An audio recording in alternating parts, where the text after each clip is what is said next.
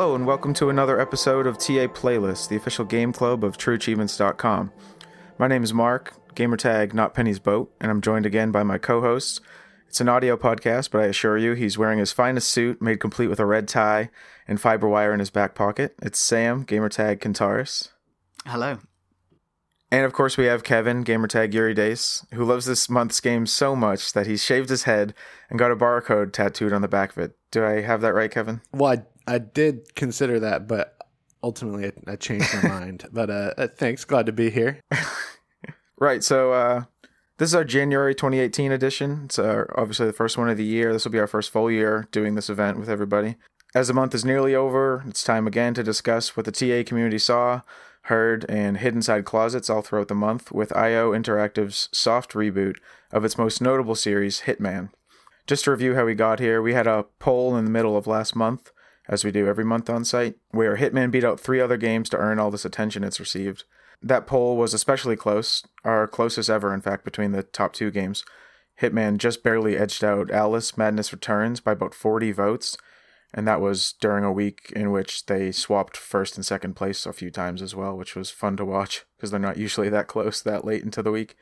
Strong support for Alice means it's likely to return a future second chance poll, so look out for that later this year too.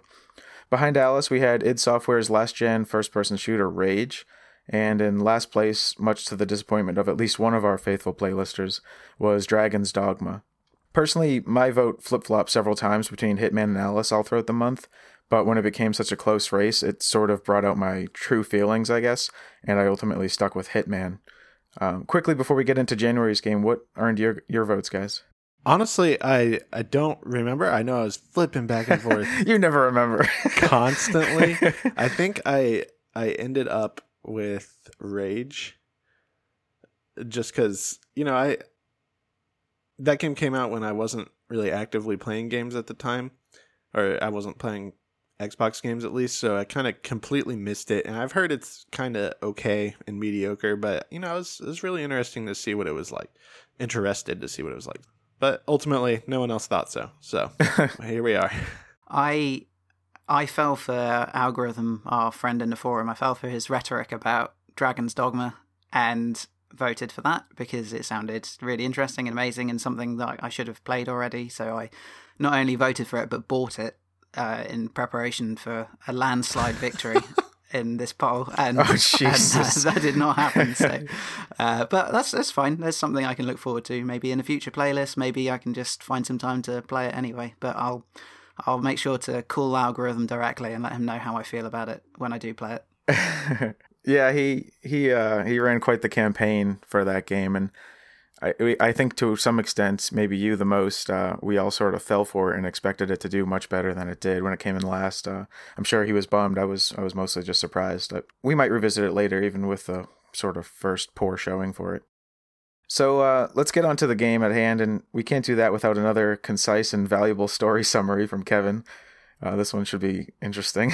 can you explain it all for us, Kevin? I I definitely can. So this game is about guy named 47. We don't know anything about his past unless you've played the previous games, but he's trying out to be an assassin and no one knows anything about him, which is kind of questionable because where did they find him? He just show up on their doorstep or something? But anyway, there he is. And uh, all the higher ups don't like him because he's so mysterious, but he's got one friend and she makes sure he makes it through. Anyway, they, they make it and they start killing people for money as hitmen do. And eventually they it turns out there's a giant conspiracy and you know somehow there's some shadow government and a shadow other guy and they're all fighting each other. It's kind of like a three-way thing. And you know that's that's about how things go until you know some people die and and we're kind of left on a cliffhanger because you know it, it's time for season two. Yeah Yeah, as some know, this game began to release in 2016, and I say began to because it took the episodic route, which at the time, I don't know if you guys were following it, but it came under a lot of questioning and skepticism from especially longtime fans who didn't really see the sense in doing doing this sort of game episodically because it had never done so uh, until now, of course. It's it's no longer available that way as they just last year IO separated from their longtime publisher Square Enix uh, and they went fully independent, even buying the rights to the series for future use. So they're in control of their own destiny with with that series. So we do expect a season two at some point. Uh, I've personally been playing Hitman since almost the very beginning. The original's a PC exclusive, and I've never owned or even had access to a gaming PC in my entire life. So I've missed that one, but I've avidly played all the rest since then, of which there have been four more in between that PC debut and the one we just played for January's playlist. It also spawned an HD collection on 360, a pair of popular mobile games, and two movies, one of which I can tell you was forgettable, so much so that I never even saw the sequel. What do each of your histories uh, look like with the franchise? Kevin, I, I believe you said you were new to the series this month. Does that extend to the mobile versions and the movies? I, I know you particularly love movies. I, I do love movies, but I don't love video game movies. So I definitely Yeah. have I definitely have not watched that one and couldn't comment on its quality. I expect it's probably not very good, which I guess is a comment on its quality. So anyway, uh, no, I have I have not seen or played literally any media for it other than the fact that I guess I knew his name was like Agent Forty Seven, and you know he's I, I think some kind of child hitman thing, but that's that's all I know. Yeah, this is the first time I've played a Hitman game as well. I, I don't know why. There's there's always been something weirdly unappealing. Just even just in terms of the box art, it's just never really grabbed me. I don't know why because I quite like stealth games. Uh, I like the Metal Gear series. I like Assassin's Creed, obviously, as we found out last month. Um, but something always put me off about Agent Forty Seven in particular, and and just just the concept of it. I don't know. Just never never came across my desk. But I'm glad that it has now, so that I get a chance to talk about it. If you listen to the show regularly, you may have noticed a trend. We don't always come right out and say it in the intro how we each felt about the game. We, we kind of let that unfold over the course of the show. But we do assign the main hosting duties to whomever enjoyed the game the most. And I, I guess if we all ever hated a game, I'd maybe take it as like the de facto host. But, uh, you know, with you guys' history as it is, it, it makes sense that I'd be hosting this one as you're both totally new to it anyways but i think as we'll see i, I probably did like it the most out of all of us but I'm, I'm actually not sure about that. We'll see. Having said that we have almost always opened with story discussion on the show. Now i didn't realize it when we put this game up for voting because i hadn't yet played most of the season beforehand. I think i'd only done the first two episodes before january and that was many months ago. I think even the year it came out not, not even 2017 but 2016 but Hit- hitman's especially sparse in the way of narrative I'd say it actually has the least story content of any TA playlist game so far, which hamstrings us a bit as this game club was originally envisioned as one meant to dive deep into each game's story among, you know, everything else. But th- that story was supposed to be like a pillar of this event and the forums and, and this podcast to wrap it all up. And as I was playing this month, I thought it was going to be kind of difficult to do that. Uh, and one of the problems I found with Hitman is that it, it sort of sells itself as a soft reboot, yet it makes Uh, nearly constant callbacks to previous games, which were likely lost on anyone like you guys who never played any of the series before. Did you guys feel disadvantaged out of the gate because of this? Or did you maybe gather that you were a bit out of the loop, but were just able to take it in stride? I assumed that there was some kind of reference to anything, especially when it did the the montage at the the beginning. As soon as you complete their training, it kind of shows a time skip, and he's killing a bunch of people. And I suspected that those were references to previous games, and I actually ended up looking it up, and it turns out that it was. But I I don't know how disadvantaged I really was because does a detail like that really matter? No, I think the story's mostly self contained and so I I thought it was all right. I think it's a I think they tried to make sure it was a good place to jump in even for someone new, and I think they definitely did a good job with that. Yeah, and, and for me, actually, I, I didn't pick up on that montage. So, from my perspective, it didn't make any difference at all. I, I thought maybe they were actually this was a hard reboot, and we were going straight from seeing him arrive and doing the training to the the first few missions. And I thought I thought actually it was a hard reboot. So I guess clearly, as as you've said, Mark, there are a lot of throwbacks and Easter eggs and stuff. But from my perspective, it didn't make any difference whatsoever. It seemed like a complete story to me. That's interesting for you guys. I don't um I don't remember the old stories very much. There was a thread about a cloning facility. I don't know if they've like retconned that. Sometimes it seems like they're alluding to it throughout this game. Uh, other times I feel like they've like rewritten that whole section. But yeah, a lot a lot of like the most popular hits over the years. Like I remember in that montage there's a scene where he takes the fiber wire I think to uh, a a musician who's like playing I think he's playing the cello out on his balcony. I, that was a particularly fun mission for me. That's back from the Blood Money days I think, which is most people's favorite. I would I would wager you know, even I call it a soft reboot. Maybe, maybe I'm even doing it a disservice in that way. Maybe it's not meant to be. It's just the way that they give it the single title Hitman like that. I know at least in music, like when a band does a self-titled album after several albums, they're it's kind of like a reinvention of themselves, and there's there's meant to be saying like this is who we are now. Like either maybe they've had some band member changeover, or they're just exploring a new sound. But usually, when you see that self-titled album from from musicians, it usually means like a, a, fresh start. So when Hitman came out and did that, it kind of felt like that. But then because the story's never really been the focal point, I was always confused playing this game. I was like, how much of this is in keeping with everything I've seen before, and how much of it, if if any, is being reimagined for this series? I I honestly I, I came away still unsure of that.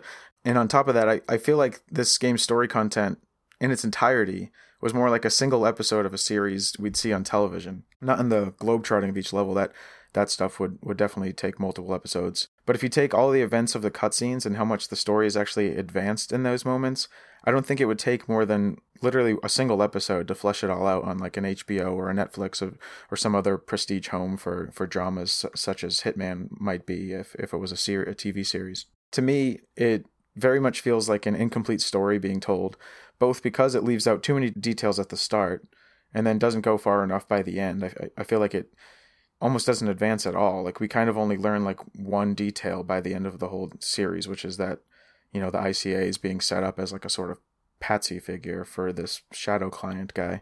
They do plan on doing another season. We might even hear about that this year. But it to me it still feels like season 1 doesn't stand on its own narratively. Did you guys have pacing problems?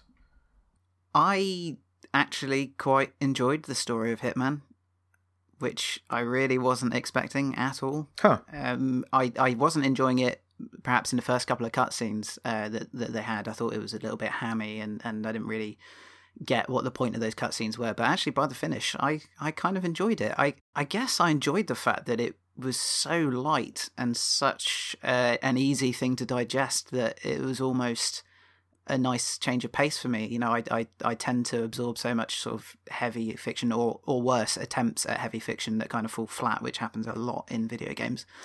so I kind of like the fact that it was this really lightweight, breezy, Bourne Identity kind of thing where you, you kind of knew exactly what was going on and it only ever lasted five minutes tops and you could skip it if you wanted or you could go back and I, I even like the fact that they leave them there for you to go back and watch. You know, if, if season two comes out you could load up season one and just press play on all the videos in the menu and just get the full story again and go, okay, I'm, I'm back where we are. But to be honest, the chances of you needing to do that are very slim because it's it's so straightforward and I don't know. It just it it was it was pretty well voice acted. The the CGI was pretty good, um, and and yeah, it it boiled down to just talking heads essentially. But there was something strangely charming about having not having to think too much, um, and also not watching a developer really try and pick up some some deep issues and, and totally fumble the ball when they try to express them on on on the on the cutscene. So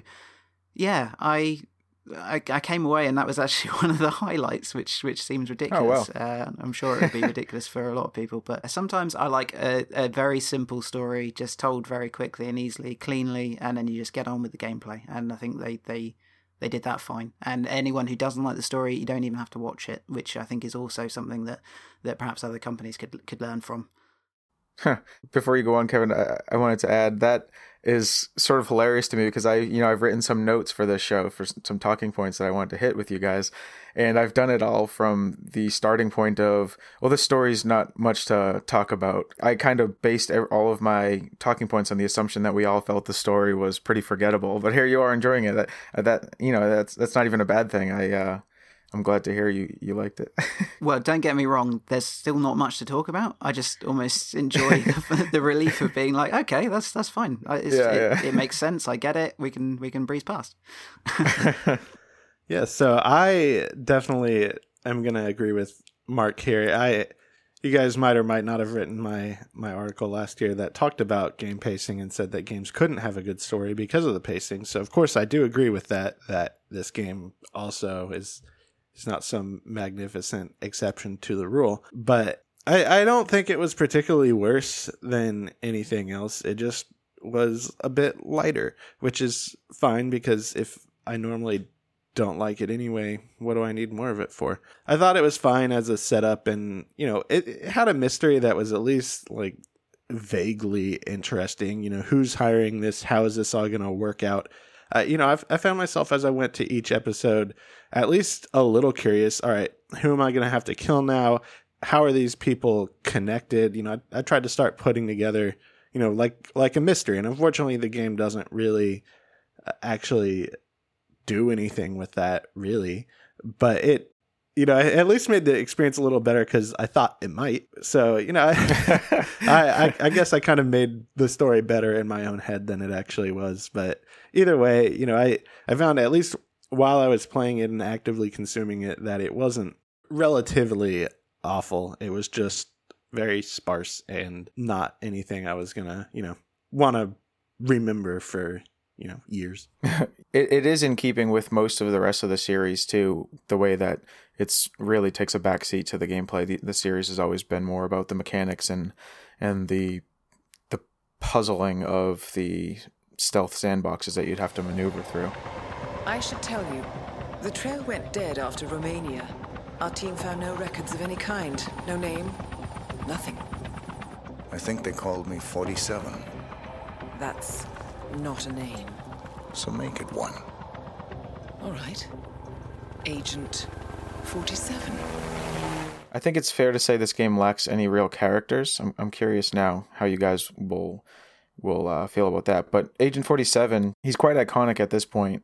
You know, even if you hadn't played, like I think I think one of you said you, you knew who he was, even not having played the games. But he's more iconic for his look and his voice. Who's he's always been voiced by David Bates, and I think he does a fantastic job. Uh, it's uh, very memorable in that way, and and he's he's iconic for his arsenal as well. His Silverballer pistols; those have always been in, his arsenal. His uh, his fiber wires always been with him.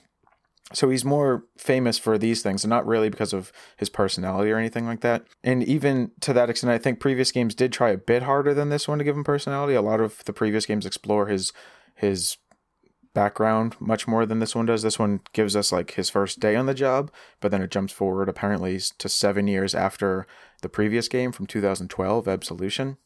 And that's kind of all we get on him in that regard. It just seems like his defining trait is meant to be his stoicism and his unflinching ability to hide pretty much any sort of body language, which are obviously both great tools for his trade but it, it does put a damper on rooting for him, for me at least, or even just relating to him at all. Did you guys have any strong feelings one way or another for Agent 47? I, I think that maybe your take on it kind of misses the point in that Agent 47 is supposed to be faceless and that kind of thing. And not in a way that we're supposed to be him like game developers normally do when they choose well actively choose to make the character kind of like that. But here, he's supposed to be this assassin who can become anyone. You've got so many costumes. And if you start giving him a lot of character, I think the impact of that is lost, at least in terms of like the tone of the game that you're actually playing. It doesn't seem nearly as cool when you know he loves playing basketball on the weekends. It just, I, I just think that he he is better off being this like faceless, mysterious person that we really know nothing about and that doesn't have any noticeable emotion because that allows him to be whoever he wants to be in our mind. It helps us accept that this character actually exists in this world because it, it frankly is a little ridiculous if it you know considering how it's somewhat realistic tone the fact that he's able to do any of this is outrageous. Because of the barcode on the back of his bald head? well, yeah, which is really noticeable. But I mean, like not only that, he just, I, I just think it helps him to be whatever character he needs to be in the moment to not have any kind of backstory, really. I think that that was intentional and that it works in the way that they wanted it to. Hmm. I think that for me, in terms of the story, the player was uh, sorry, the, the audience was was almost more with Diana. We are also meant to be curious about who he is and also what's going on with the ICA and what's what's going on with Providence. And it's almost like with the cutscenes and with the way that you hear sort of Diana in, in the earpiece that you're more in her shoes in terms of you don't really know what's going on, you don't know where Agent 47 came from, and Agent 47 is your tool to go through the game and go through the assassinations, but really you're in the same shoes as Diana, and, and particularly with that final cutscene of uh, Pro- the Providence guy throwing down the, the picture of Agent 47 as a baby, and that's the uh, that's the hook that allows Diana to accept the contract from Providence to, to kill the Shadow Client. That felt like pretty much to me. It felt like Diana is almost the protagonist of the of the story, um, hmm. and it's potentially her in future series that that has more of an arc. I think that Agent Forty Seven is always just going to be kind of her weapon, really. And you know, who knows? Maybe they will try and flesh out his character in the future. But what what I would like to see is that they continue to, to kind of have forty seven being being the weapon, being the the tool, and that it's it's Diana that gets a little bit more of the uh, meat in terms of uh, potential character development, or even just you know just being the person who goes and finds out the stuff and and relays the information and has the chance to be emotional about it and be intrigued by this strange man's past. Um, and I think I think that's that was the bit that by the end of the story surprised me and, and made me realize I kind of enjoyed being there with Diana and wondering what on earth is going on and what who all these groups are and who that who on earth do I really work for and and yeah that that kind of was enough of a hook to uh, to make me intrigued for season two as well. Hmm. That's I think you've stumbled upon a fresh perspective, which is difficult in the age of the internet where there's seven billion voices. I've, I've never read that anywhere else. And she's a series mainstay too, you know. So she's she's been right there with Agent Forty Seven through. I mean, unless she wasn't in the first game, I know she's been in every other game, filling the same role that she fills here, which is you know she's the voice in the ear, but she's also sort of his only contact. Like we really don't see him talk to anyone else. The the extent to which he speaks in this game, uh, Agent Forty Seven, I don't think he ever did that in any other game. Maybe Absolution because um, that was the one from 2012, and that one did things a bit differently, and they tried to put more story into it. And there were even some levels that aren't like the sandboxes like we have exclusively in this game, where it was more like cover to cover stealth or just some like A to B type missions to, to carry the plot forward. And never before, and, and you know now not since with 2016's game has has have uh, IO Interactive done that with this series. I, I wonder if you, especially Sam, having all these strong feelings regarding Diana, I wonder how you'd feel about that one now. I, again, I don't know if it if the story even makes sense anymore. I'm I'm still not sure if it's all meant to take place in the same universe. I'm honestly not. and I've played this game, you know, the most out of any of us, and I'm I'm seemingly the most lost. maybe maybe that's part of it though. but she's a pivotal figure in Absolution more so than any other Hitman game. So I, I want maybe we should put that one on the list for the future. Yeah, I mean, I would be intrigued to go back again, but but I'm almost more intrigued to seeing this as a. As I said, when I came into this, I really saw it as just a hard reboot. I'm, I, I guess I'm more interested in where it's going from this point than necessarily going back over some of the other games. I think, I, personally, I mean, I can't really say this with too much uh, too much authority, having not played the old games, but it really, it, this really did feel like a, a reboot to me. So I, I'm definitely if if season two comes comes along, I will I'll be interested to see where what they've done with the story. That might be a factor in in me picking it up. You know, if the reviews say that you know they carry on with the story and they that, you know they haven't just dropped it completely, that that that might be you know it might be a, it's not going to be the main reason I pick it up. Don't get me wrong, but it, you know be intriguing enough to me to go and see what they do with it because like I said, I kind of like this idea that a, a franchise like this could actually exist and continue with a very light touch, lightweight story. Yeah, it's it's very old school in a way. I think uh, you know back in the day bef- before games could tell the stories they do now, and now they so often try to emulate movies for for better or worse. Some people like that, some people don't.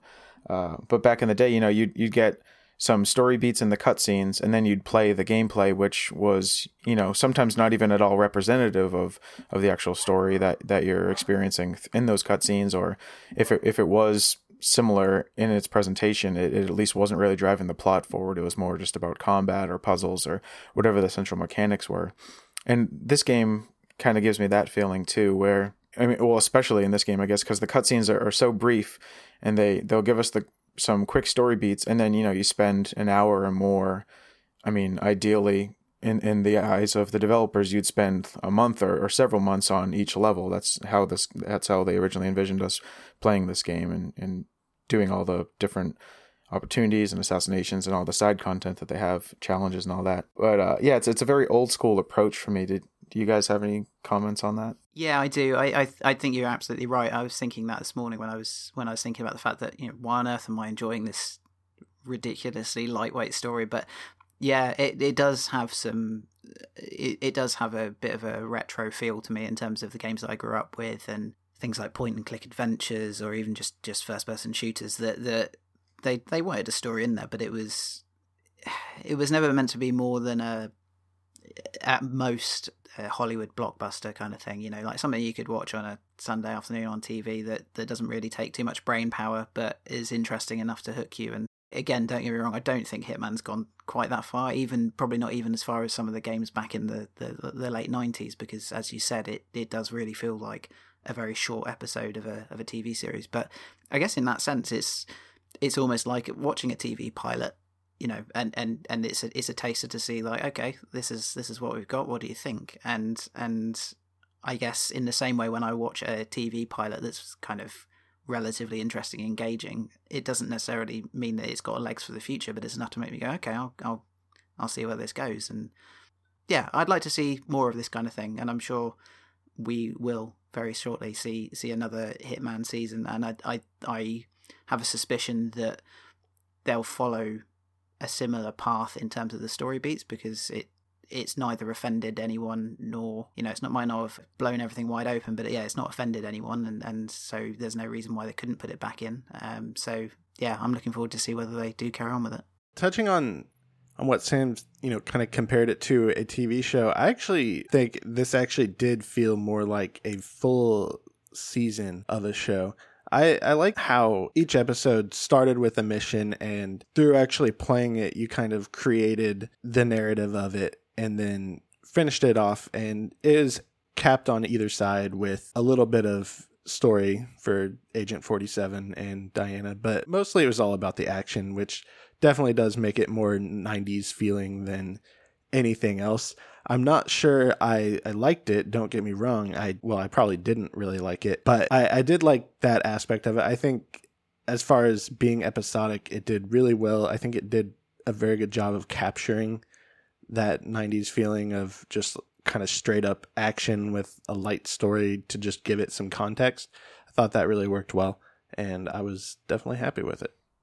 It's fascinating to me that we I came into this thinking, wow, this this might be troublesome having to to pull some story beats to talk about for a game so sparse in that regard. But here we are with all uh, conflicting opinions of it, and you know, Sam, like I said, Sam even extracted some ideas I've never read anywhere else online, and it's just it's just funny the way this has turned out. I, I for a bit of like behind the curtain look, if any uh, for those who are listening, uh, we usually try not to reveal how we felt about a game too much leading up to this recording, so everything is fresh and, and, and new to to us as listeners, even to each other but I definitely expected coming in that we were all on the same page, thinking, yeah, the story's not much, but we, you know, we'd hit on those points and then move on to the gameplay, which is really the focus for the series. But here we are with all very different and even elaborate opinions on on how the story uh, treated them. Basically, it's just unexpected. it's cool though. I guess the only other character of note would probably be the game's shadowy antagonist, actually referred to as the Shadow Client. We've touched on him a little bit we don't learn much about him during this game deliberately. Again, if I'm not mistaken, I think he's in previous games. I remember even when I first played this game in 2016, uh, as soon as they introduced him, I thought then that he looked familiar and I, I should have done my homework, but the, the series is so convoluted in its story, anyways. Um, and like I said, I'm I'm really not sure how much this is rewriting, but I'm I'm pretty sure he's been around before. I I could be totally wrong. Like if we're to take this game story as it is, it would almost have to mean that he is a brand new character or at least it's he's rebooted with so much of the rest of the story in which case sam sam's uh, suspicions that this is a hard reboot would likely be true what do you guys think about the shadow client i'm, I'm actually hoping to be enlightened by you guys because he's confused the hell out of me well i i don't think he's supposed to be much at this point again this is why i feel almost feel like this is like a pilot because it's almost like they probably do have a vague idea of what, what they want to be, but certainly in terms of personality and in terms of actually being antagonistic beyond just being a guy who turns up in each cutscene, they haven't really fleshed that out at all. And I think that might have been deliberate because this might just be a way of them laying out to, to potentially a new audience as well as, as people coming back to the series and saying, okay, this is the kind of thing we're looking at you know, this is a kind of mysterious antagonist we're thinking of having. Like, what do you guys think? And then they can look to flesh that out in a in a second season. I don't. He he doesn't really have any character at all. We know that he's kind of angry and he's got a he's got a, a bone to pick with certainly with everybody. Yeah, well, well, it seems with everyone. I mean, and that's and that's part of the that's part of the mystery because through a lot of the cutscenes, you think that his bone to pick is specifically with the ICA, but obviously as things develop, you discover that maybe Providence is his target, or maybe it's both, or you don't you, you get you get enough of a sense that he's clearly got an agenda and he's clearly annoyed to put it to put it lightly but it doesn't waste time at this early stage trying to flesh any of that out because there's really no need, and especially not for a, a I guess almost like a spy story. You know, at, most uh, James Bond iterations or, or, movies like James Bond, you don't really get a, a big lowdown on what the bad guy's deal is until they're ready to kind of get towards the showdown and that's that's when you get the reveals and that's when you get the twists and the way they've set this up that's that's not going to happen in the first season that's that's clearly something they want to they want to build up to and i think probably by the end of the second season, we we probably have a much firmer idea of who he is. But yeah, I think it works. It works that he's just completely mysterious and and relatively one note, and he's just there for you to go, huh? I wonder what his deal is. And, yeah, and again, that kind of worked for me. you know, for me, and I think maybe Sam was trying to capture this a little bit as well. I kind of feel the Shadow Client is essentially nothing in this story. The story is not about him. I don't think he really has much going on in the story, at least long term. I think the developers have set them up, set themselves up in a way that he can quickly be written out if they need to. You know, just kill him at the beginning of the first episode of season two if they want to. I think he's very faceless. We don't know anything about his motivations or anything like that. So, as a character, I don't think he's a very interesting or good one. And frankly, playing the game, I, I wasn't even thinking about him. I know he showed up in the cutscenes, but the whole time I was playing through the game, I was way more focused on Providence as you know the villains. You know they're the ones that are orchestrating everything throughout the world. I think they're much more compelling in that way. The Shadow Client is, I, guess, someone who doesn't like any of us, but beyond that, uh, I don't have any reason to care about him. And while I was playing, I certainly didn't. So I I don't really have an opinion on him other than to say who cares? yeah, and just to just to add one final thought that I just had about this is it's a it's a bad example to, to bring up, but the the first Watch Dogs game, I kind of although that story was was a lot worse in, in, in some ways, I, I it kind of felt the same way there, where you had that the the hacker character who was uh, kind of messing things up behind the scenes, but then you had the larger company of, of, of Blume that were the real threat and they were the real sort of interesting like ideology and stuff like that. And I think there's a very similar thing here where like you said, Kevin, he's he, he could be thrown away if they need to. They could flesh him out if they need to, but he's not really the at the moment anyway. He's not the intrigue. The intrigue is oh, hang on, Providence. So there's there's some kind of uh, Templars of some sort. It seems uh, that kind of that, that angle kind of was, I guess, more intriguing, and you kind of wonder what it is that they do and, and how you know you got this kind of impression that they somehow control things behind the scenes, but you definitely don't. Certainly not compared to Assassin's Creed. You don't get a sense of how and why and and what exactly they've done. And I guess going into season two, yeah, I feel the same. That it's I'm less intrigued by what the Shadow Clients motives are and more intrigued by what on earth Providence is and, and how that's going to affect, particularly affect Diana and, and Agent 47 going forward with this maybe slightly shady deal that, that Diana's brokered with Providence. Um, I think th- that's that's the more intriguing thing to, to lead into a second season. Hmm. It's, so everything you guys are, everything I'm hearing from you guys, it indicates to me that they'd be better off going forward with this being a true hard reboot and just totally rewriting everything that's happened before. I, I'm I'm genuinely curious. You guys should, uh, and anyone listening who's curious and hasn't played the previous games, go back. You know, if you if you can't chase them down and play them, that that'd be a big undertaking, anyways. Like read the wiki summaries or something. Just find access to that story content and tell me how you think this game looks in light of all those games because when I talk about the story being convoluted to date, like you know there there are secret society things like uh like they touch on this one that's always been the case like even the ICA is is their own secret society now there's layers on that within this game but in previous games I think I mentioned it just in passing earlier in this episode but there was something to do with cloning facilities I don't remember how it worked I think it's in Hitman 2 or maybe it was Hitman 3 uh, but one of those two, you're in a cloning facility, and all the clones look like you, and it's it just gets so weird. And, and I was I was well, I was probably too young to even be playing them, to be honest, uh, in terms of content. But uh, I was also too young to understand them at the time. I kind of envy the way that you guys appreciated the story in isolation in this way because I was putting it in the context of everything else that I've seen before, and I don't know if it's even meant to go in that context. But in trying to put it there, anyways, it just makes it even more baffling to me. And I'd be curious, you know, as a as a sort of post mortem on on this month of Hitman, you maybe take to the forums if you guys read uh, everything that's come before. I maybe it truly is a hard reboot. I always saw it as a soft reboot where new players could jump in and old players could catch all the Easter eggs. But if it's a hard reboot, that actually has it make a lot more sense.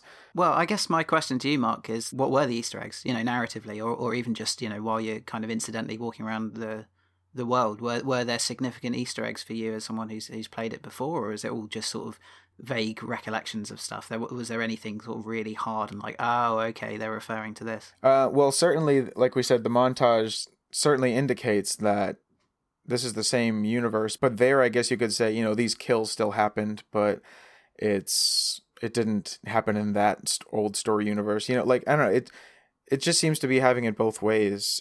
I can't think of any Easter eggs level to level. I guess it was more cutscene type of th- things that were making all these callbacks for me. You know, even the, the narration says, "Oh, you he was always the best," and it's showing him. You know, he killed the the musician on his balcony, and uh, I think he, can poison the guy's sushi in one level. It shows him walking away as the chef as the guy chokes on his sushi.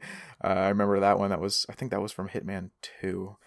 I never played three much, so all my fondest memories come from Blood Money and, and Hitman Two. I'm just confused because they they do make these callbacks at least in the cutscenes. I, I would have to, you know, outside of this recording, I'd have to go back and and list them all. But just just the way that the game indicates that seems to be in the same universe. I I don't know if it all makes sense anymore, or maybe maybe it never did. It's I, I would love for you guys to go back and for anyone listening, like I said, to go back and and keep it up in the forums. You know, after every month of playlist, a lot of the forums stay active and we still get people posting in them. Anyone listening, just, you know, take when we post this episode or just go back to the playlist forums. I'd I'd love to hear people's thoughts on how, if at all, this game is meant this story is meant to fit into the bigger picture of Hitman because it, they're telling me it does one in one hand, but on the other hand, they're telling me maybe it's totally new, but some of the hallmarks of his past assassination history still exist. And I don't know, they, they seem to be having it both ways. yeah, and I guess just just to wrap this bit up, but but um, the reason I put that to you is from my perspective because there was no Easter egg content or, or, or previous callbacks that were significant enough for me to go, what is this about? It makes me that that firmly makes me believe that they have no intention and there's no there's no advantage to them to make any future part of this this Hitman reboot be too reliant on things that are in the past. They can easily throw in similar storylines and callbacks that make you go, ah, oh, okay, they're referring to that. But I, I can't see that there's any advantage to them. You know, having gone into this saying it's Hitman the complete first season, that yeah, that there's no advantage to them to, to rely too heavily on an audience that might be diminished now. And, and certainly uh, most people uh, I know, just amongst my friends and amongst people I talk to who've come into Hitman this time around have either not played Hitman before or at least not played every single main game in the, in the series. They they're really at a point where they can they can afford to much more than Assassin's Creed certainly they can afford to throw the whole thing out the window and say we can make little in jokes every now and again but but this is this is an opportunity to just just start over. The, the concept itself is so beyond all the things you were saying about convoluted old stories about cloning and whatever. The actual core concept of the of the narrative is so simple that they can really afford to just just scrap it and and to be honest they could afford to scrap it again not, not even necessarily that far into the future you know another three games down the line there's there's nothing to the the the basis of this narrative that says that they can't just go okay let's you know it's still agent 47 it's still diana you know we can just we can just take those core elements and and throw another story out there you know kind of almost like uh, legend of zelda does every time they bring out a new game you know it's it's it's a thematic similarity and there's lots of nods to things that people will recognize if they're long-term fans but there's no reliance on having played everything before Hmm.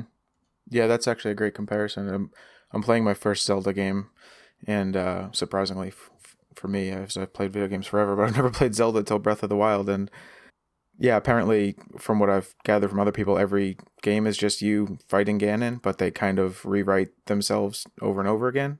mm, yep So I guess in, in that way, this this Hitman could kind of do that too, and, and it would be fair enough. Yeah, Zelda's an an interesting comparison here. Honestly, I don't think that that works at all. In Zelda, I like the idea that it's kind of reset every single time. I don't think Zelda and Mario both that if they tried to create a continuous and connected story that it would really work. I mean, there's some at least meta history to Zelda that maybe these games all are set in the same world and it just repeats over and over again, and that's fine. That's not really what I'm complaining about, but at least in terms of direct sequels, Zelda has had very few of those, and the ones that did definitely weren't better for it, like Ocarina of Time and Majora's Mask. But I I don't think that that really added anything to the game having done that. On the other hand, for Hitman, I do think that having direct sequels would help. I think if you tried to reset it every time, then the story ceases to matter at all. Really, Zelda games are not known for their story. Obviously, there are some dedicated fans who really like them, but for the vast majority of us, we don't care about the story in Zelda. I'm also playing through Breath of the Wild right now. Actually, I, I don't really like it, so I'm about to sell it. But I was playing through it, and uh, the story is incredibly light, and I'm vaguely interested in it. But also at the same time, I know that I can just stop and it will never matter. The story will never get continued anywhere else. And the next Zelda game that comes out, if it's more my cup of tea, I'll just be able to jump in and that'll be fine. For Hitman, uh, like I said, I just don't think that that's really going to work for it. While Hitman, like Zelda, is primarily about the gameplay, the way they've set this story up, it doesn't really work in the modern setting as as well as just having a sequel would be.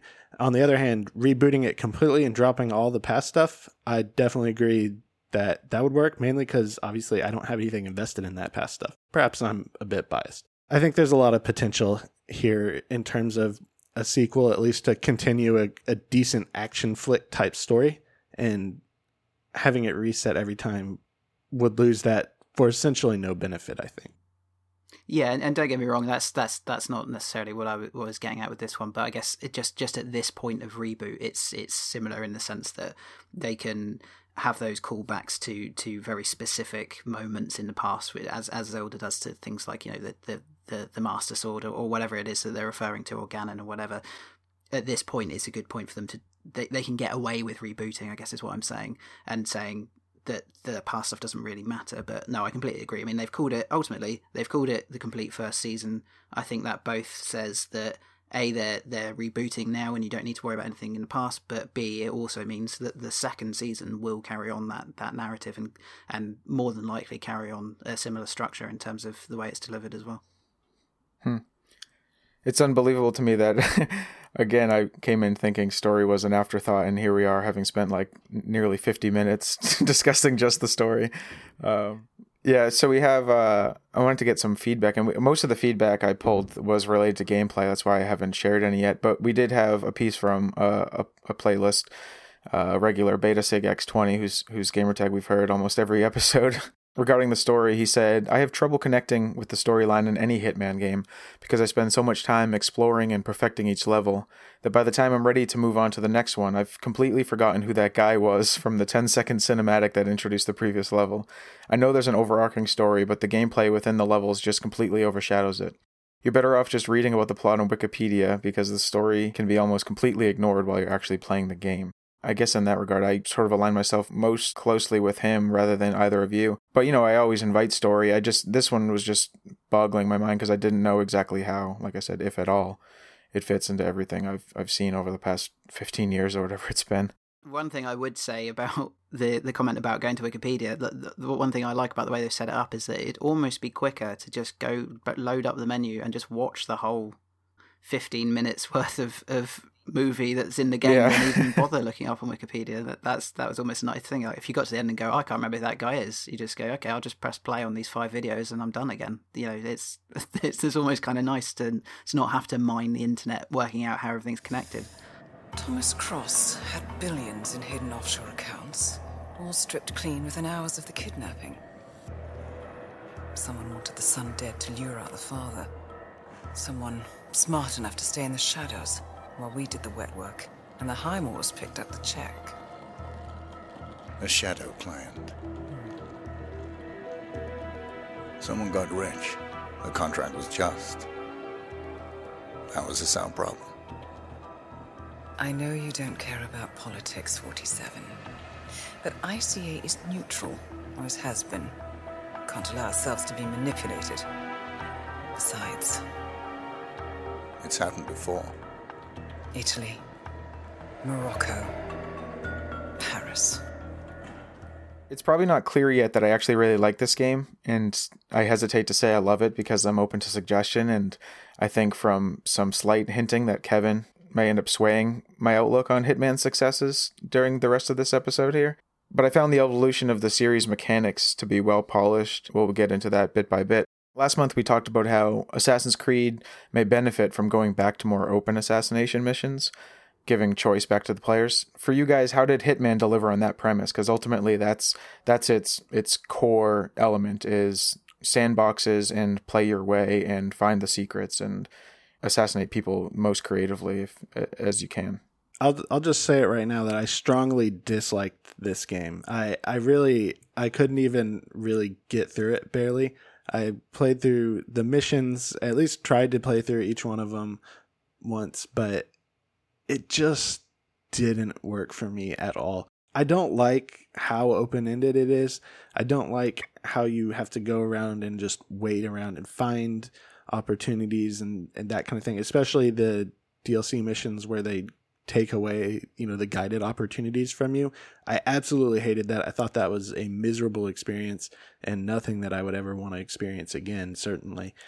I, I didn't like it at all. And I don't think that I'm necessarily going back against what I had previously said last month when I was talking about how Assassin's Creed might do better with focused assassinations, but I was thinking something more along the lines of Splinter Cell as opposed to this. This is an interesting take on the Assassin's genre. I've definitely never played anything like it. And Splinter Cell, granted, is not really assassination as much as it is spy, and I, I think that's a bit of a difference. But I just didn't like how passive the entire game felt. It, it just didn't click with me at all.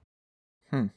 I, I flip flopped on this game so much while I was playing it. I know I kind of gave that away a bit to you guys in the in in our chat where I was sort of saying I I've given up now I like it now I don't and I still not really sure exactly where I fall. But certainly in terms of that question of uh, approach it how you want and um, sort of more open ways of assassinating the, the, the, the person in the level. I I appreciated the fact that there were so many varied options in terms of how you go about it, but there was there was a lingering sense of it being sort of slightly artificial. I think the way that the opportunities kind of played out and the fact that you go back into the you're encouraged really to go back into the level later and try something else and you kind of you walk past the opportunity that you took last time it it makes it feel much more like a simulation which i know is ridiculous because a game is a simulation but but it took it took a certain immersion away from me because I don't know. It almost felt a little bit robotic, and it's something that I found with sometimes you find with with with RPGs as well. You know, when you, you, the first time you walk into a village, you think, oh wow, everyone's you know this guy's working over here, this guy's having a drink at the at the bar or whatever, and then you go back later and you realize that they just do that on a clock every day, and it, suddenly the immersion's broken. I, I found that quite strongly with this because because it was kind of presenting this illusion of you know you can do things lots of different ways and and and uh, there'll be emergent opportunities to to assassinate in in different ways. That the fact that you're then encouraged to go back in, you kind of notice that you think that thing you thought was really cool that you did last time that that really felt like you'd kind of sprung upon a, a chance that that kind of presented itself to you organically.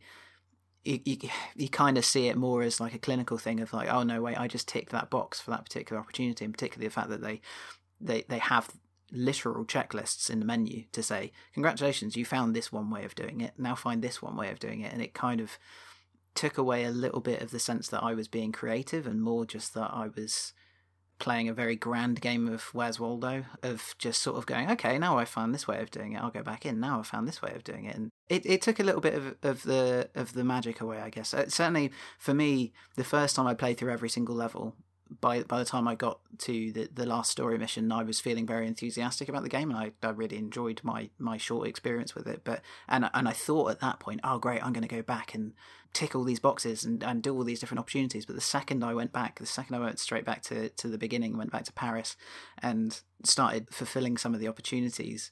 That was when it really sunk in that like, oh, okay, this is just a kind of robotic map of people following the same patterns over and over again and and the fact that there's so few opportunities to to maybe fulfill more than a few of those uh, tick boxes and the fact that you, you then really have to either uh, set up a bunch of saves to make it efficient or just replay the entire thing again from the beginning just to maybe tick one box it that was when the the cracks started to appear for me, I guess, and and so I I kind of I, I the reason why I'm not sure whether I'm positive or negative on it is because in a way I'm positive on the very pure single run experience of going all the way through the levels once and coming at the end and saying okay I'm I'm happy with the way that it felt to do each of these assassinations once.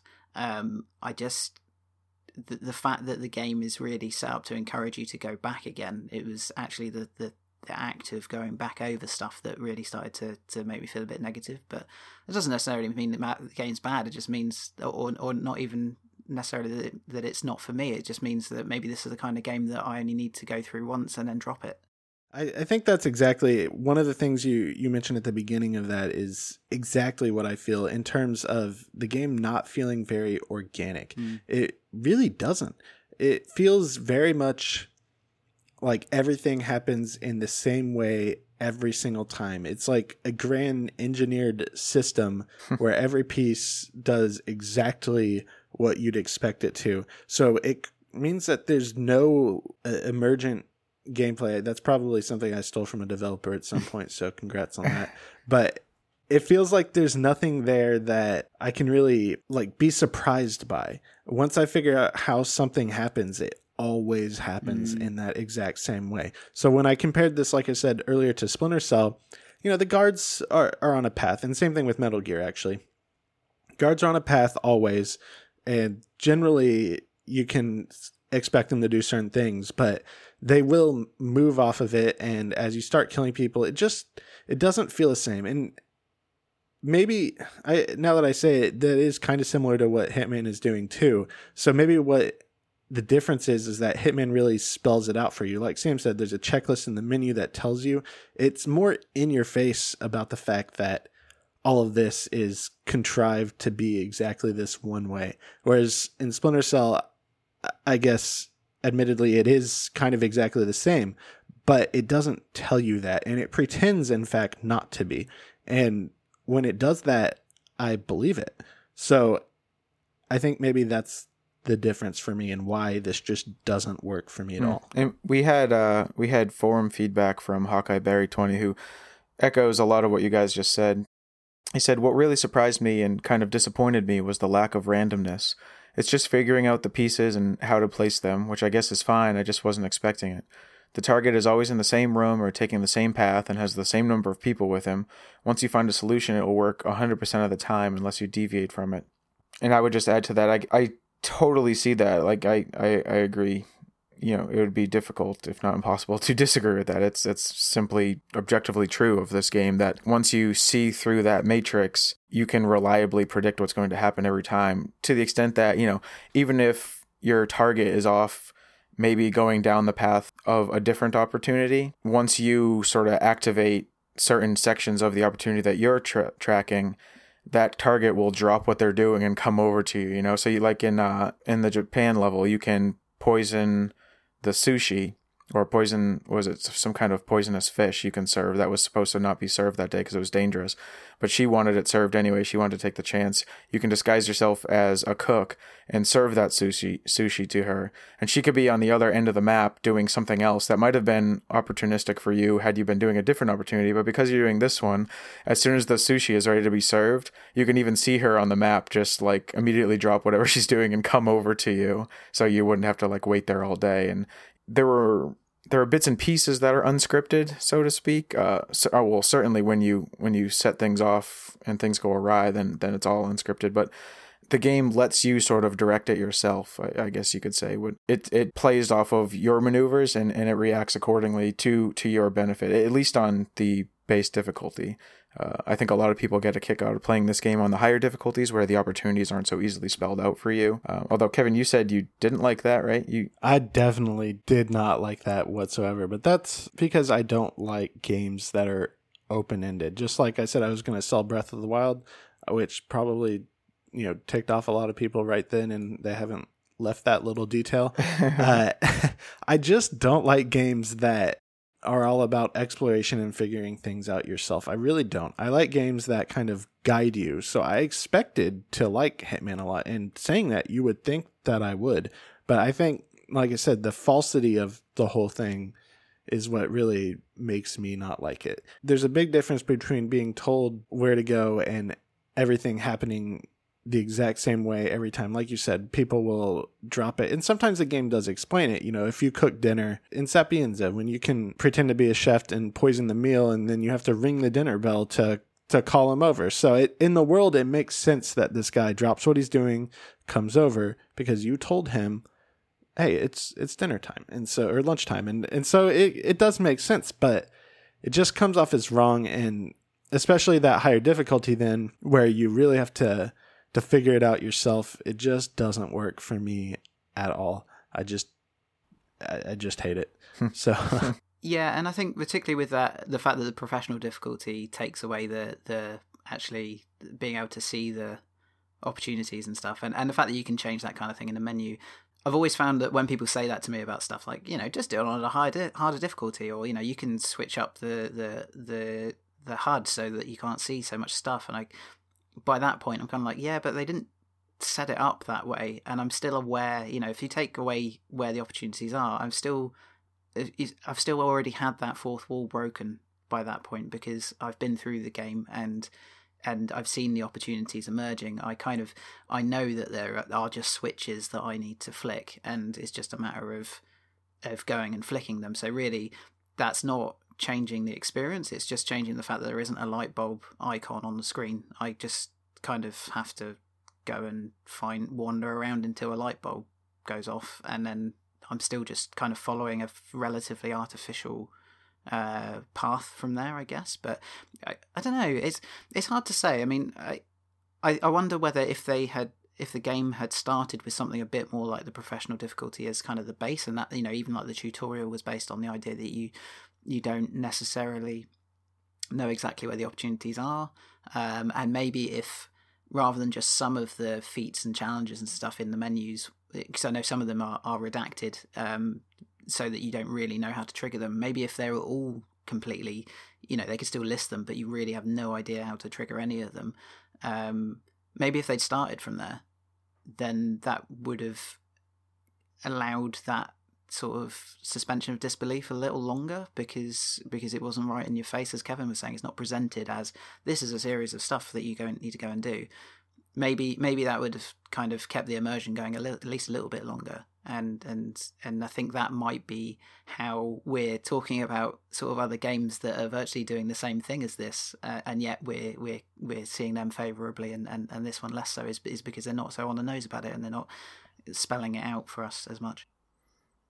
Hmm. And we actually, on that note, we had a a conversation. I, I pulled two pieces of feedback uh, between Beta Sig X20, who originally comments, and then Lieutenant Davo, who was one of the big time Hitman fans that was in the forums with us this month.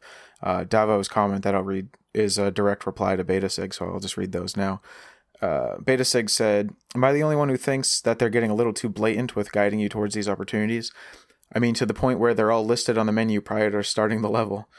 It just feels like the game is giving you the solutions, or at least a pretty big hint, and instead of the satisfaction of exploring and planning and trial and error to find the best solution you can, Instead, you basically just have a checklist of different ways to complete the level. And to that, Lieutenant Davo replied, I disable opportunities and wish they weren't there. They've always had their equivalent, but the older games either let you find them on your own, or they would throw one hint out, like the lawyer has ordered an opium pipe, and leave you to it. And I would just, as an aside, I'd say you can tell Davo's a fan because that's that's a direct uh, example. I, I, think that's from Blood Money, so he's definitely seasoned with this uh, franchise. And he continued, This game walks you through each baby step with neon signs. It's what I mean when I say they're dumbing down the game. It takes away the joy of experimentation. Even looking up solutions and walkthroughs on the internet to discover things you didn't know about a level is more fun than having the game actively seek to spoil everything for you. Yeah, I think that's that's a really good point, and I think that certainly on the surface level, you might look at Assassin's Creed compared to Hitman and say that Hitman's giving you more creative options in order to to, to do stuff. Um, but actually, the, the joy of experimentation, I would say, is is stronger with Assassin's Creed, even though you've got a much more limited tool set. Just the fact that you know you can you can approach it from any angle, and you know you can come back and try it again later very easily, and and and things emerge a lot more along the way, uh, particularly with the latest Assassin's Creed. It, it, it, might on the surface seem like there's fewer options for creativity, but the joy of of being creative is is slightly more present, I think, uh, than than in Hitman. Another staple of the franchise is Agent 47's ability to change into disguises in an instant. What we lose for realism there is made up for with player agency. The disguises are sort of put into tiers, where like a security guard may be able to get places a pedestrian can't, but a bodyguard can go even to places more numerous and otherwise restricted even for the for the security for example. Most of these aren't foolproof, as some people can see through your disguises, which makes you have to move carefully through the crowds. Did you guys enjoy this part of the stealth mechanics of this game? It it's optional and highly rewarded for playing without using any disguises. But personally, for me, that takes away so much of the fun. Uh, what do you guys think of, of this component? I definitely think that the suit only stuff is pretty much for the hardcore fans. Those that's something that you do once you've mastered everything else in the game. So I, I feel like, of course, anyone who first starts the game is going to experiment with these, and I, I thought it was definitely a unique way to take on this genre compared to basically every other stealth assassination game again like splinter cell or, or metal gear solid you really never try to trick someone right in front of them. You are hiding and sneaking around, and while you do kill people silently and get out without ever being seen, I, I guess in Hitman you don't technically do that. You get seen by everyone; they just don't know who you are. So that's a, a completely different feeling. I, I guess those older games and well, different games are are very different than what Hitman's doing, and that's because of the disguises. I think it definitely makes it an interesting way to play. It's quite unlike anything else it seems like they've got a good thing going there. I, I definitely enjoyed them. There, I mean, there have been a few times that some of the other staple Stealth series have, have flirted with disguises. Um, Assassin's Creed Liberation had a fairly basic disguise component where where the, the heroine of that game could could disguise herself as as either a member of uh, one of the I think one of the resistant movement resistance movements or uh, a slave girl or a, um, a sort of lady of a, a, lady of leisure or something like that. I can't really remember what it was, but but she used in a very basic way that allowed her to access different parts of the map.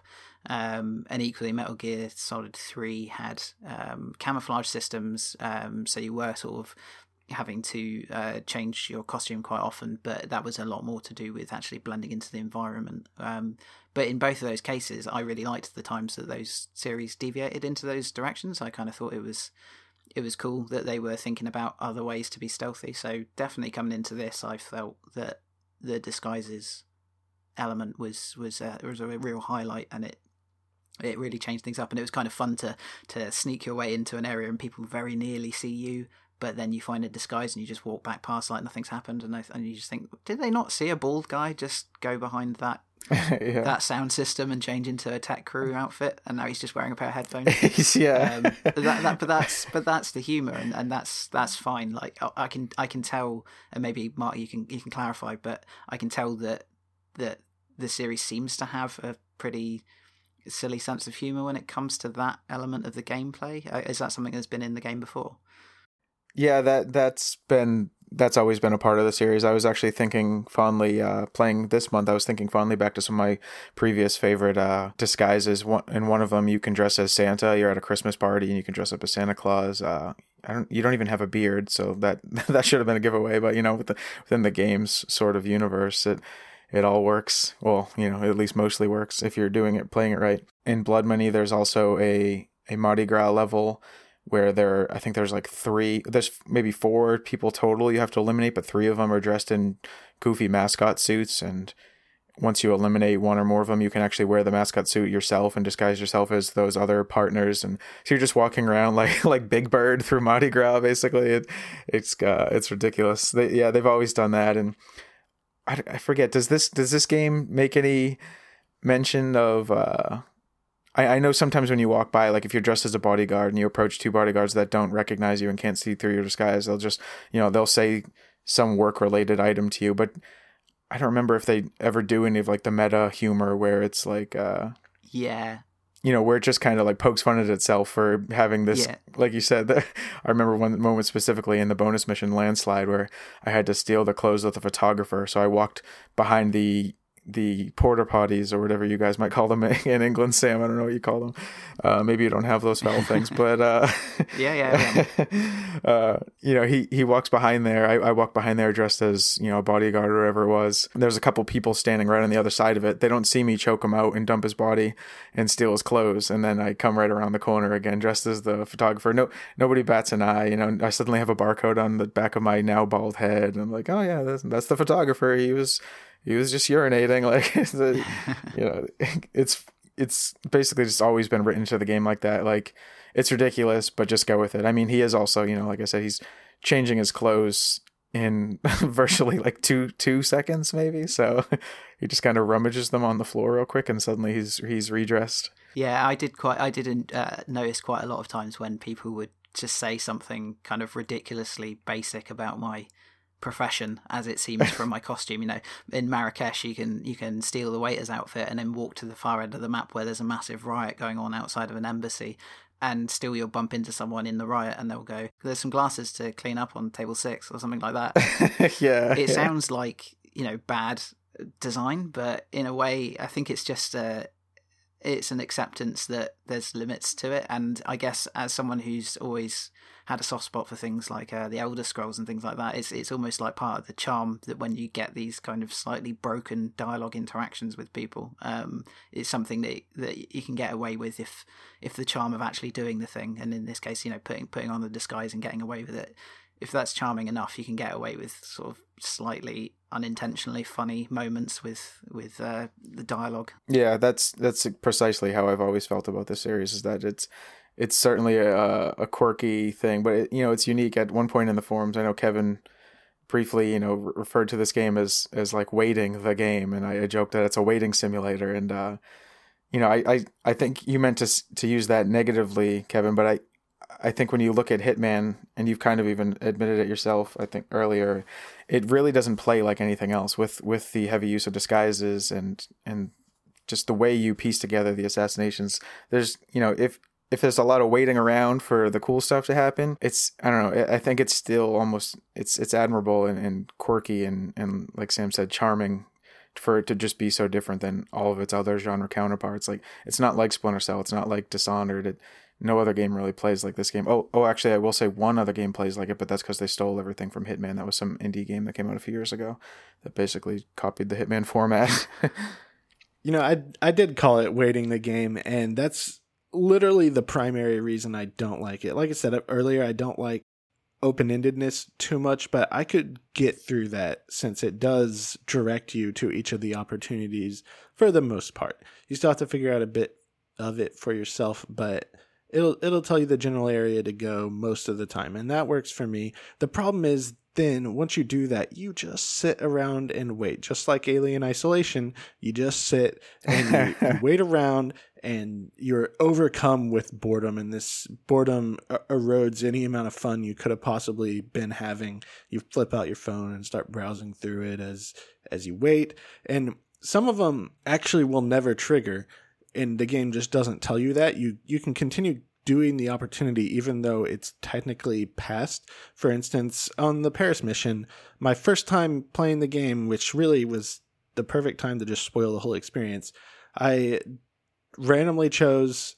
Well, I, I walked around for a long time trying to figure out how this game played and really what I was doing. And then I chose one of the opportunities where you drop the lights on top of the guy. I thought, okay, this is going to be, you know, an interesting way to kill him and, and that'll be fun. So I do the whole thing. I set it up. This mission's been going for like 30 minutes now.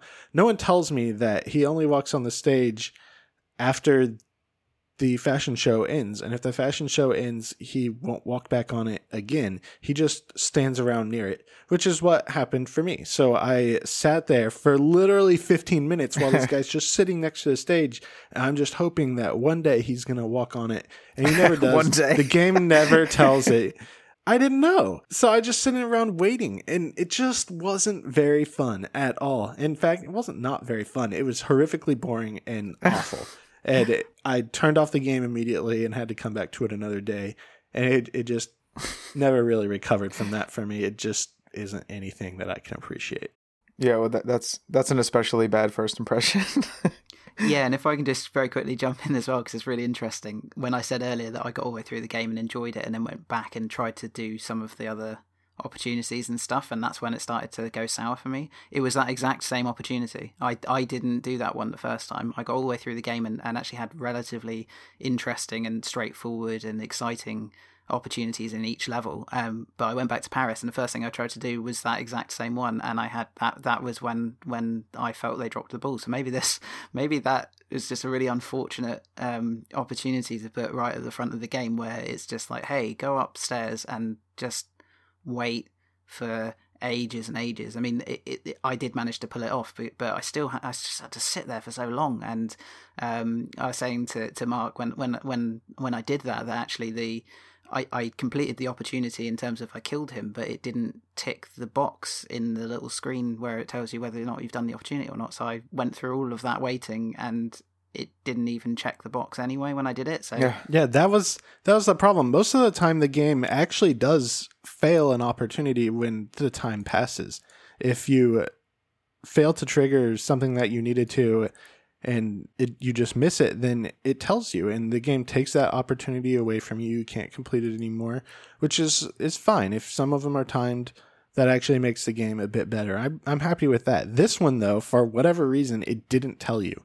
So you're just left to sit there. And granted, at the time, I didn't know that it would ever tell you, but it's just inexcusable. It it should have told you that specific one. Uh, Sam, you're definitely right. It it was very unfortunate one to put at the beginning, but really at any point in the game, that would have soured kind of the whole thing on me on it for me because I it, it literally wasted 15 minutes of my wife life just sitting around browsing my phone, being very bored holding down RB, hoping this guy was going to move. And, you know, I, I reloaded a couple times after that 15 minutes to think, you know, maybe I messed up. But no, it, I had to look online and eventually I just found out that he just sits there if you if you go too far into the game. so that was that was wonderful.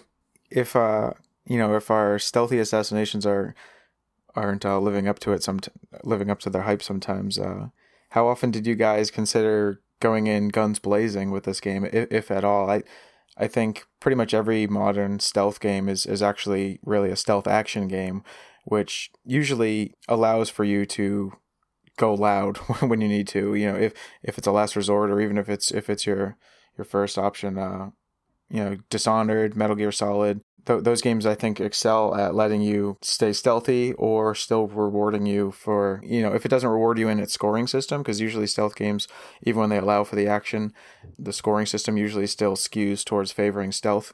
But they usually at least play reasonably well if you fail to remain stealthy. How do you guys think Hitman does in that regard? I spent quite a lot of time in the non stealthy aspect of Hitman near the end of my playtime, as I would quickly get frustrated with it and decide it was just time to kill him. and it actually mostly worked. I eventually started completing missions just by, all right, you know, screw it, blow his head off. Did anyone see me? Oh, they happened to. Oh, well, let's just mow them down as well. uh, the game controlled very poorly. I can definitely attest to that. It was clearly not designed for you to be doing that. It allows it, but it, there's I, I don't think there's any auto aim, and even if there is, the whole thing just feels really really clunky and yeah and not enjoyable to actually control while you're in the thick of battle it, which is fine because you're not supposed to be doing that at all and they only put it in there so that you can basically I, I think someone on the forums commented that it's basically there for you to you know gun them down as punishment and then you reload and, and try again. So when they see you say you know ah, this is your fault. Now you're dead. Now i feel better. Now i can reload. That's that's the only reason you're able to do this because it, it's clearly not meant to. Uh, i had a couple of like the colorado level as i was trying to leave. I i never actually finished it. I got all the assassinations down playing normally. I i only killed i think two of, I killed two of them with like the battering ram without even realizing that that was going to be part of the an achievement, which I thought was cool. And then uh, I found the science guy, and I was actually going to do an opportunity, but I was in a, a, room alone with him. So I thought, well, you know, okay, blow his head off. Why not? Uh, that solved that problem. And then put him in a closet. So that was fine. That wasn't intentional, but I used my silencer, and and no one knew. And then the last girl was in you know that little house, and I I just got tired of the opportunities, so I just, you know, shot her and killed her in front of everyone and planned on just running away because the, the guys are a little slow to, to react to you. You can kind of run away before they really start shooting at you. And then I realized you have to get this guy's face yeah. to escape the level. I had no idea what that meant. And so I, I, tried to go back to his dead body, which had despawned actually, or not despawned, but I guess been dragged away. And I thought, man, I'm gonna have to cut this guy's head off, which is really, really gruesome. And eventually, I, I, figured out that that's not what you do. But yeah, but either way, you know, I I screwed that mission because everyone was hated me, so I just had to quit, and I didn't actually escape from that mission. But uh, I did did put some effort into it. It basically bottom line the whole thing just doesn't work at all as an action game. It's just just not very good. I did the same thing on uh yeah bang bangkok. That's the one. I did the whole thing with the with one of the guys did all of them and then the second guy i saw a boat and i had picked up boat keys or, or something like that. Maybe i had name maybe it wasn't that mission but i saw a boat and i thought you know i bet i'm going to be able to escape on that. This attorney is right here next to it. Well, I'll just pull out my gun and just murder him and then walk over to the boat because I don't care if anybody knows I did this. So, you know, uh, that that was how I played. And uh, granted, that was clearly not the right way to play. And I, I will say that I did honestly try to play the game correctly before I opted for the totally wrong approach. But at least this does give me some credibility when I say it sucks either way. I yeah before before you chime in, Sam, I did want to say I you know I played each level multiple times this month. I actually ended up getting a lot more achievements, uh, which was really cool. That it kind of felt like the almost a quintessential playlist game for me because every so many others have been replays, and this one was like a fresh play of a game I actually liked, and it was cool to like actually chase achievements all month. I hadn't been able to do that much, but having said all that, at one point uh, on Bangkok, I did the same thing. I, I think I used an opportunity to eliminate the lawyer, and then the singer whose birthday it is. Remember if that's the context of it. He's having a birthday party there. For whatever reason, he, I think there was like, I don't know how I did it. Maybe maybe I did that thing where I I like gashed the the lobby or whatever, and it forced a bunch of people outside. And he was sitting on the front steps, actually sitting on them. And I I knew that boat, that same boat that you were just mentioning, was was going to be a getaway option. So I kind of just like I I sprinted. I pressed the sprint or it's in Hitman it's like a jog button. I jogged into him just to like flinch the character model so he would stand up because I couldn't uh, I couldn't as- as- attack him other than shooting him while he was sitting, and I was holding a uh, a melee weapon like a screwdriver or something. So I uh, I just ran into him so he'd stand up, and then I just quickly killed him in sight of everyone, and then I zigzagged as like six or eight different security guards were firing on me, and then I was able somehow just barely probably I was able to make it to the boat and just sped away, totally lacking all stealth. But uh, I actually uploaded that clip to the to the playlist hub so people can check that out if they want to. It was, you know, I was I was usually much flashier and and more stylish with my assassinations, but I forget why I did that one that way. I think I was just chasing opportunities elsewhere. So just to like kill him and, and get it over with real quick and, and get some points for that level, I just quickly just screwdrivered his face and ran away.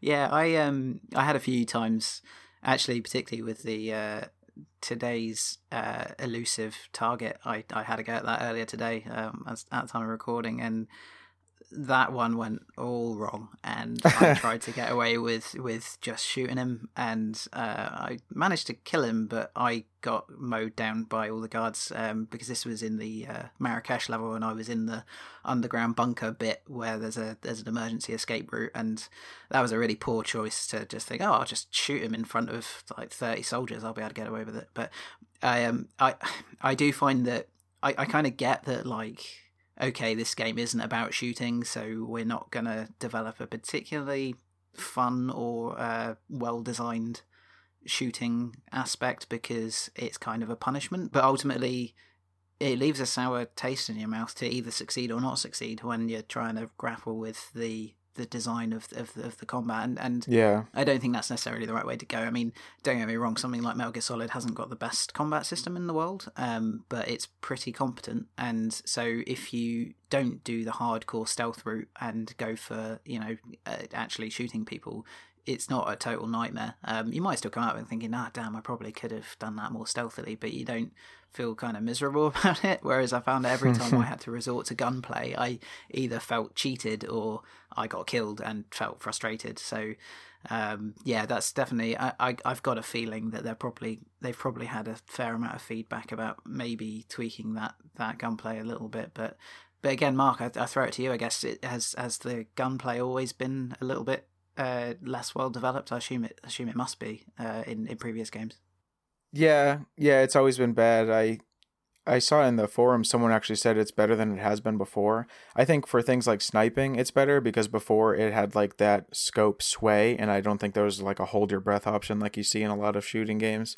Um, so you just kind of had to like wait for the reticle to go over someone's like face or whatever. but uh, I think the just handgun like close combat sort of firearms gun uh, gunplay was was actually worse in this one. I maybe I'm misremembering, but I, I felt more powerful in previous games when I did resort to like the loud violence rather than the quiet violence. Uh, Rista B in our forums actually commented on how bad the shooting was as well. Uh, they said if they come out with a season two, they absolutely have to improve the shooting controls in the game. Regardless that shooting is generally a last resort, there is no excuse for how bad the controls are when you have to use firearms. Even trying to use sniper rifles is extremely painful to aim at targets due to the poor responsiveness and control. So yeah, that's that's always been a, a blemish on the series. It's obviously never going to be their focal point, but there are other stealth games that have it both ways. So it's it's, it's not impossible, but I guess you know that's just not where their time and attention is going to be.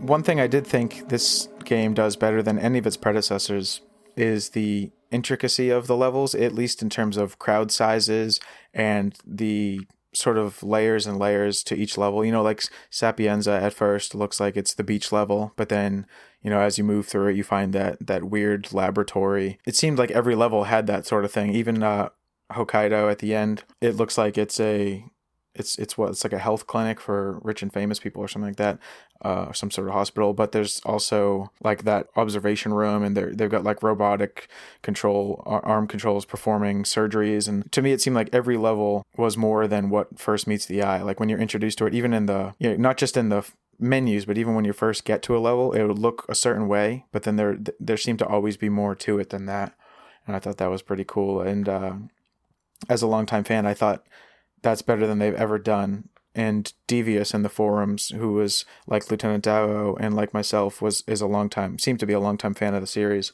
who had a lot to say all month long about this game in terms of its legacy. On the subject of the levels, he said, I, I thought the first mission in Paris was the most intricate and well designed map in Hitman history, and then I go to Sapienza.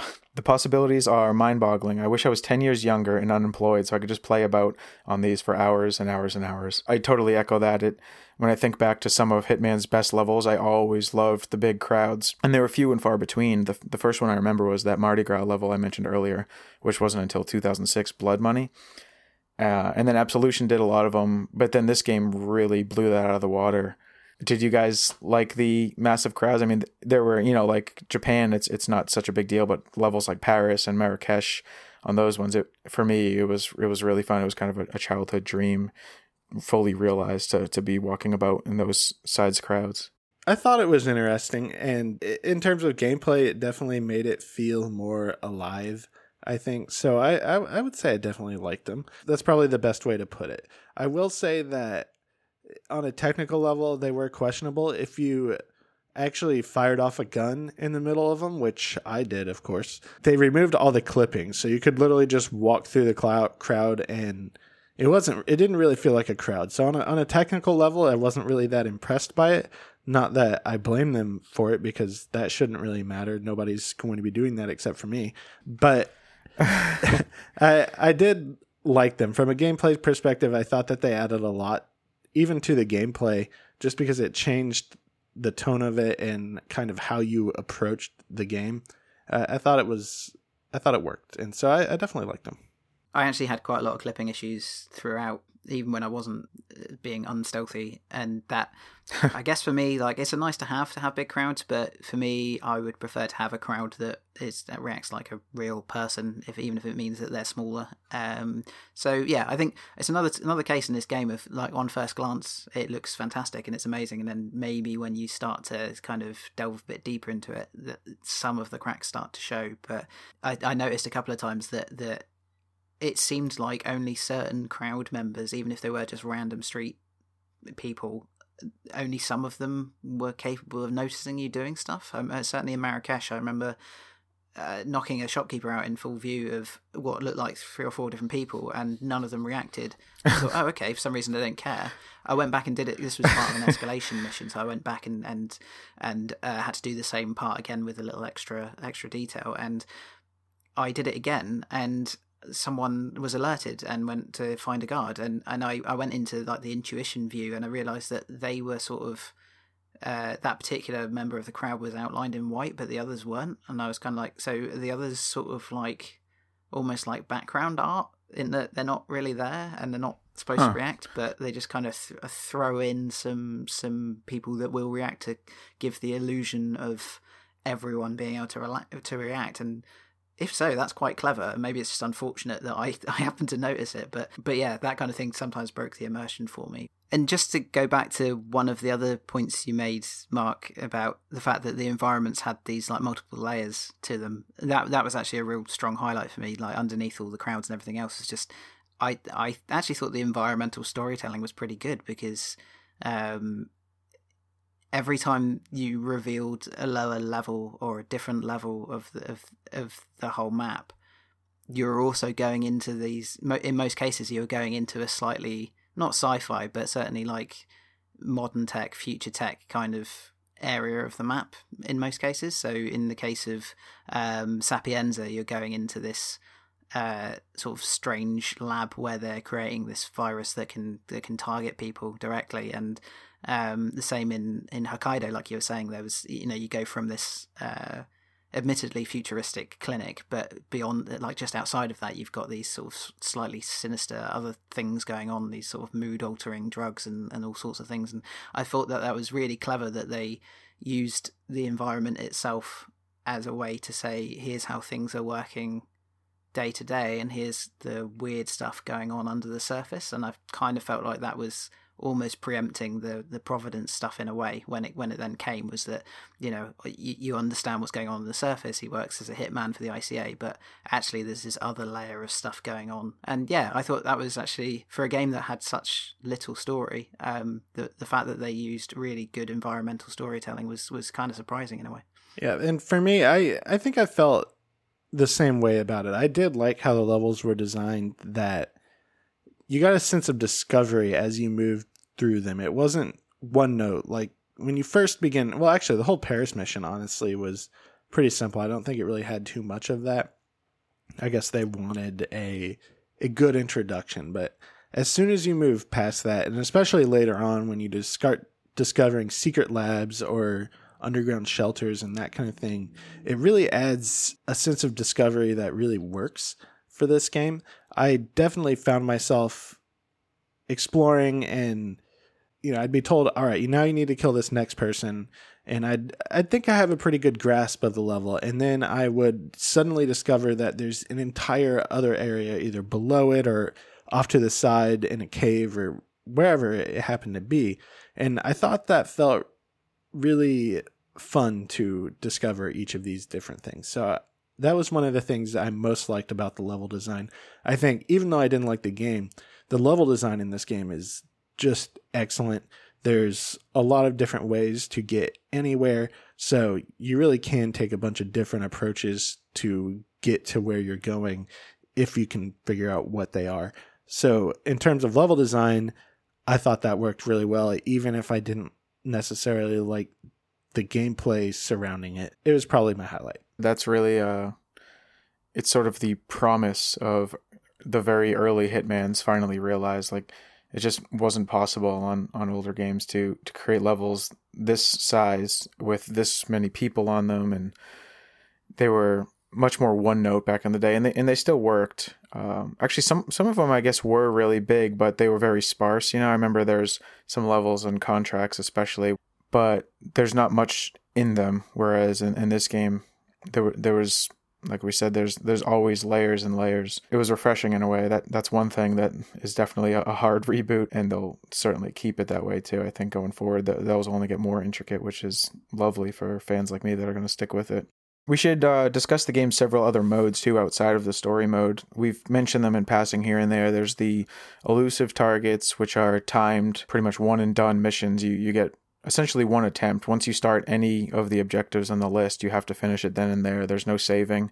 If you die, it's no longer available to you. They're not always uh, so specific like the escalation missions get, but the elusives are cool in that you know you, you've got that one shot at it and you can succeed or fail and if you fail you've got to wait till the next one which is usually several several weeks away we during the duration of january we had one that was active most of the month and then just i think last night or today a new one's went active as we're recording here. Did you guys play the the elusive target?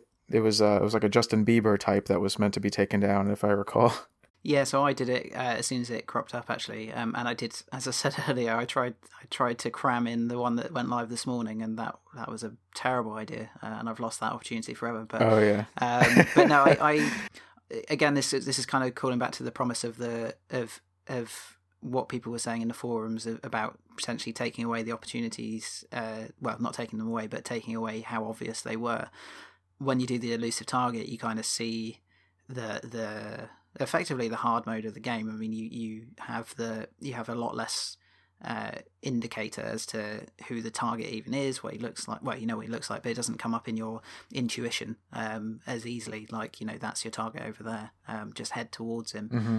um, which added a nice layer of working out for yourself. But again, this kind of comes back to the to what we were talking about earlier that because it's still a crafted experience in a way, um, and there is a certain artificiality to the way that people move.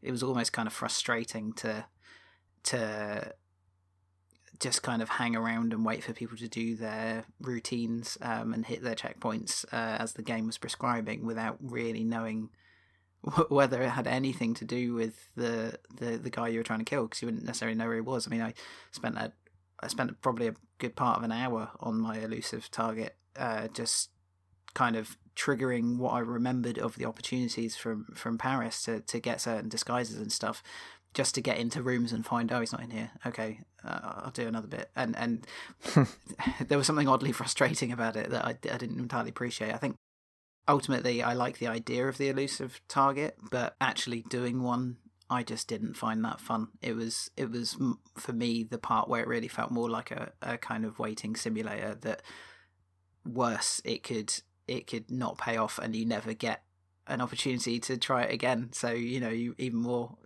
feel like you might have just wasted an hour of your life on something that you can't even sort of go back and, and try over and, and, and, and actually succeed at. So I don't know. It, it, might be partly because we are coming into it so late um, uh, when the elusive targets first turned up, and the fact they were cycling sort of fairly regularly. Maybe that would have felt a bit more like okay, I'll try next time. But certainly coming into it this late, um, it just felt more annoying than than anything that I couldn't try again. I did not complete the first elusive target. I wanted to get some good experience in on the game before I tried it since I knew I was only going to have one shot at it. And then I got the date that it ended wrong. I thought I had one more day than I did. So I logged on that next day that I thought was the ending to complete it, and I found it was already gone. I did want to try them though, because I think it was a, fascinating idea. So I was able to complete the one that showed up for the first time last night, which is different than the two that you did. Uh, well, Sam gave it an attempt. Marrakesh, that's what it was. And so you had to assassinate a guy who was hiding in the Swedish consulate. And I definitely, I, I can echo Sam's thoughts that you'd go through it, you'd search around, and I couldn't find this guy. I didn't remember even what he was supposed to look like because I didn't realize I needed to pay attention to that kind of thing. So I was literally just wandering around there's no way for me to know who the target was. Well, at least for sure, because I didn't know if my person was going to comment out about him or not. And eventually, I just decided it was a good time to start murdering everyone. So I did. I, I was in the parking garage, which happens to be near where the guy was, and just cleared out everyone there and then just kind of kept exploring. And eventually I found him. And by that point, I was just so done with the experience that I just killed him. I didn't even try to find any hidden opportunities or anything like that. So I I didn't like how little structure there was in terms of competitive gameplay. I can see why they did it, and I'm not necessarily complaining about them. I still think they're a good idea, and for fans of the series, I think they're the target of this. It this is not for someone like me who doesn't even like what I'm doing in the first place. This is for someone who enjoys the game and wants a new exciting experience in it. And so to that degree, I would say that they did a pretty good job with it. So I, I think they're a great idea still, just not for me. Hmm. Yeah, I'm gonna go back and play that new one. Actually, I'm, I'm, despite the fact that this month is ending and we'll we'll be moving on to a new game in February. I'm gonna sprinkle in some more time with this game. I, I'm uh, I'm really happy it's back. It's it's been a long time since Hitman was around, and uh, even longer since it's been excellent. And I think despite all Kevin's musings, I think it is excellent. I mean, I, I, I, see some of the. I mean, I pretty much agree with a lot of your complaints with it, but uh, I do really love this game, regardless. Uh, did I didn't play on the you know back to other game modes. I didn't play any escalations during this playlist playthrough, although I did play them originally. Uh, as I recall, they're you know uh, sort of repetitive by design where you go back and assassinate the same targets on the same missions um, up to five times, but each time it gets more and more difficult. Do I do I recall that correctly, Sam? I know you played them this month, right? Yeah, um, and, and I actually preferred them to the elusive targets. I it, it really becomes more of a puzzle game at that point because yeah, essentially you go in the first time and it will say you need to kill this particular person, um, and sometimes it will say you need to be in a certain disguise or kill him in a certain way, um, and that will normally be not a very distinctive character. It will be just like a security guard that suddenly now has a name, um, and so you have to first off work out which security guard that actually is, um, and then uh, complete the complete the assassination. Once you've done it once, the second time it'll say something either like you've also got to kill another guy, but you need to be wearing this costume when you kill that one, and then it might say the, the following time there are more guards. Certain guards will now s- suddenly see through this disguise. There might be more security cameras. Um, so yeah, it's it's literally escalates over over the course of five playthroughs of the same same segment of uh, of gameplay. Again, I like the concept. A few times, a few, few of the escalations that I tried, um, they were just too long, and again, it came down to waiting for for, for too long to to go through the same thing five times is one thing to ask, but to ask me to go through it five times and spend a lot of that time waiting uh, as well just felt a bit too much. But they put so many out there. There's so many escalations in the game now that I just, if I didn't like the fact that it seemed like it was going to take ages to, to do one, I switched to a different one and found that it was quite an easy and, and quick completion that still made me feel like a clever assassin by, you know, working out what order. It, it's basically a game of working out what order you need to do stuff in. And, and you do have to really learn the map a bit better because if you can't, if you can no longer get past a certain guard because he'll see through you every time, you got to find find out where else you might be able to get that disguise from. Uh, you know, and quite often, if you spend enough time exploring the maps, a lot of the disguises you don't have to actually subdue someone to get them. They're hidden in a locker somewhere, or they're you know uh, behind a door or whatever it is. It's a really nice way, I think, of of getting a bit more of a sense of the environment. So I think if people have gone through the main storyline and they're wondering what else to look at, I, I definitely would recommend loading up a couple of escalations and and it will give you a, a good opportunity to to see a lot more of the lot more of the map but still have some structure to it. Um, and you'll end up ticking off some of your checklist for the for the mastery ranking on on that map without having to just kind of randomly run around and try and trigger them. At least this way it still gives you a, a decent sort of puzzle game structure to to your experience. So definitely worth having a look at So I actually didn't play any of the escalations. I strongly disliked the game, so I figured they wouldn't offer much to me. And based on what Sam said, I still probably hold true to that. Though I do agree once again that they sound, if this is something that you enjoy, like a great idea. So there's a lot of things in this game that sound pretty great, and just for me, it it's just not something that I'm ever going to be into but I, I like the idea of them and i'm glad you enjoyed them and it sounds like in a different game uh, more like splinter cell i bet i would enjoy them quite a lot. I like the idea of continuously throwing wrenches into the same plan so you have to you know maybe it'll work twice the exact same way and then the third time it's completely ruined by that new twist. I like that idea a lot so i'm hopeful that I guess some other developer will steal this, and I'll get to experience it sometime. that uh, that would be good for me. Yeah, I'm, I like I said, I haven't played any this month, but I'm not done with this game. I'm going to keep playing it, and uh, I think there's an achievement tied to completing a five level escalation on each map, which I've only done for Paris back when Paris was new. So uh, I'll be spending time chasing those over the next couple of weeks, even as we move on to February's game. Um, there's there's one more major point with this game that I want to hit. Um, and thank you for anyone who, who's following along with this whole episode. I think we're running longer than we ever have before. But before we get to that one last major point, I, I did want to maybe touch on the dynamic music this game uses. I don't, you guys probably noticed it. It's almost like there's a second player who's live in the room with you, who's like scoring your experience. And if you're, you know, your cover's blown, the music reacts a certain way with certain cues. If you're approaching your target, it like really ramps up in, in a certain way.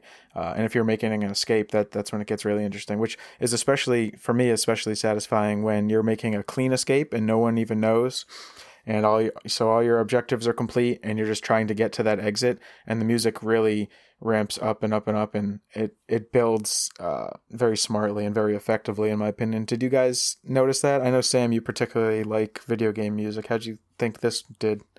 Yeah, I mean, definitely, certainly on a technical level, I think it was excellent, and yeah, it really it, it was designed to to reflect your emotions. Uh, like you said, if you've managed to get away uh, scot free with no one really noticing you, it really swells kind of triumphantly. Um, and equally, like yeah, if a target is nearby, it's kind of it's letting you know, and Yeah, from a technical perspective, absolutely agree. I think it's great. For some reason, the actual music itself bothered me, and I think if I had if I had one criticism for it mainly, uh, it's and maybe something that, that they can try to improve on with maybe a bigger budget in a in in a in a second game was that it was the same music in each case. Uh, I don't know whether it always was, but certainly the kind of victorious "you're getting away with it" music was always the same kind of musical sting. Um, so I would have liked to have maybe seen a little bit more variety that perhaps reflected the levels a bit more. Yeah, that would have been cool. Yeah, yeah, yeah. So, so there's so much uh, environmental detail that they've put into making you feel like you're in these particular countries. It would have been just, just a, a, a little bit nice to hear a little bit more relevant kind of music, some some motifs that were kind of maybe more relevant to the culture of the place that you're in. So, um, but that's that's nitpicking quite a lot. Definitely, technically, a wonderful uh, idea, and I'm glad they put it in there. But it's not necessarily my cup of tea in terms of a soundtrack. Um, yeah, oh yeah. I mean, you call it nitpicking, but I think uh, that would actually be something that they should strive to do with the eventual season two. I think that would be awesome. You know, if, if we had a different soundtrack for when you're covered or when you're you know when you're approaching your exit cleanly in Marrakesh versus when you're approaching your exit cleanly in Hokkaido, that would that would have been really cool. And I, I know uh, each level I think has some like introductory music. I, I can remember some some like classically Japanese twangs in in the Japan level, but yeah, the the dynamic sections of the music that that sort of react to you, those were those were uh, the same throughout, and it would have been cool to have those customized.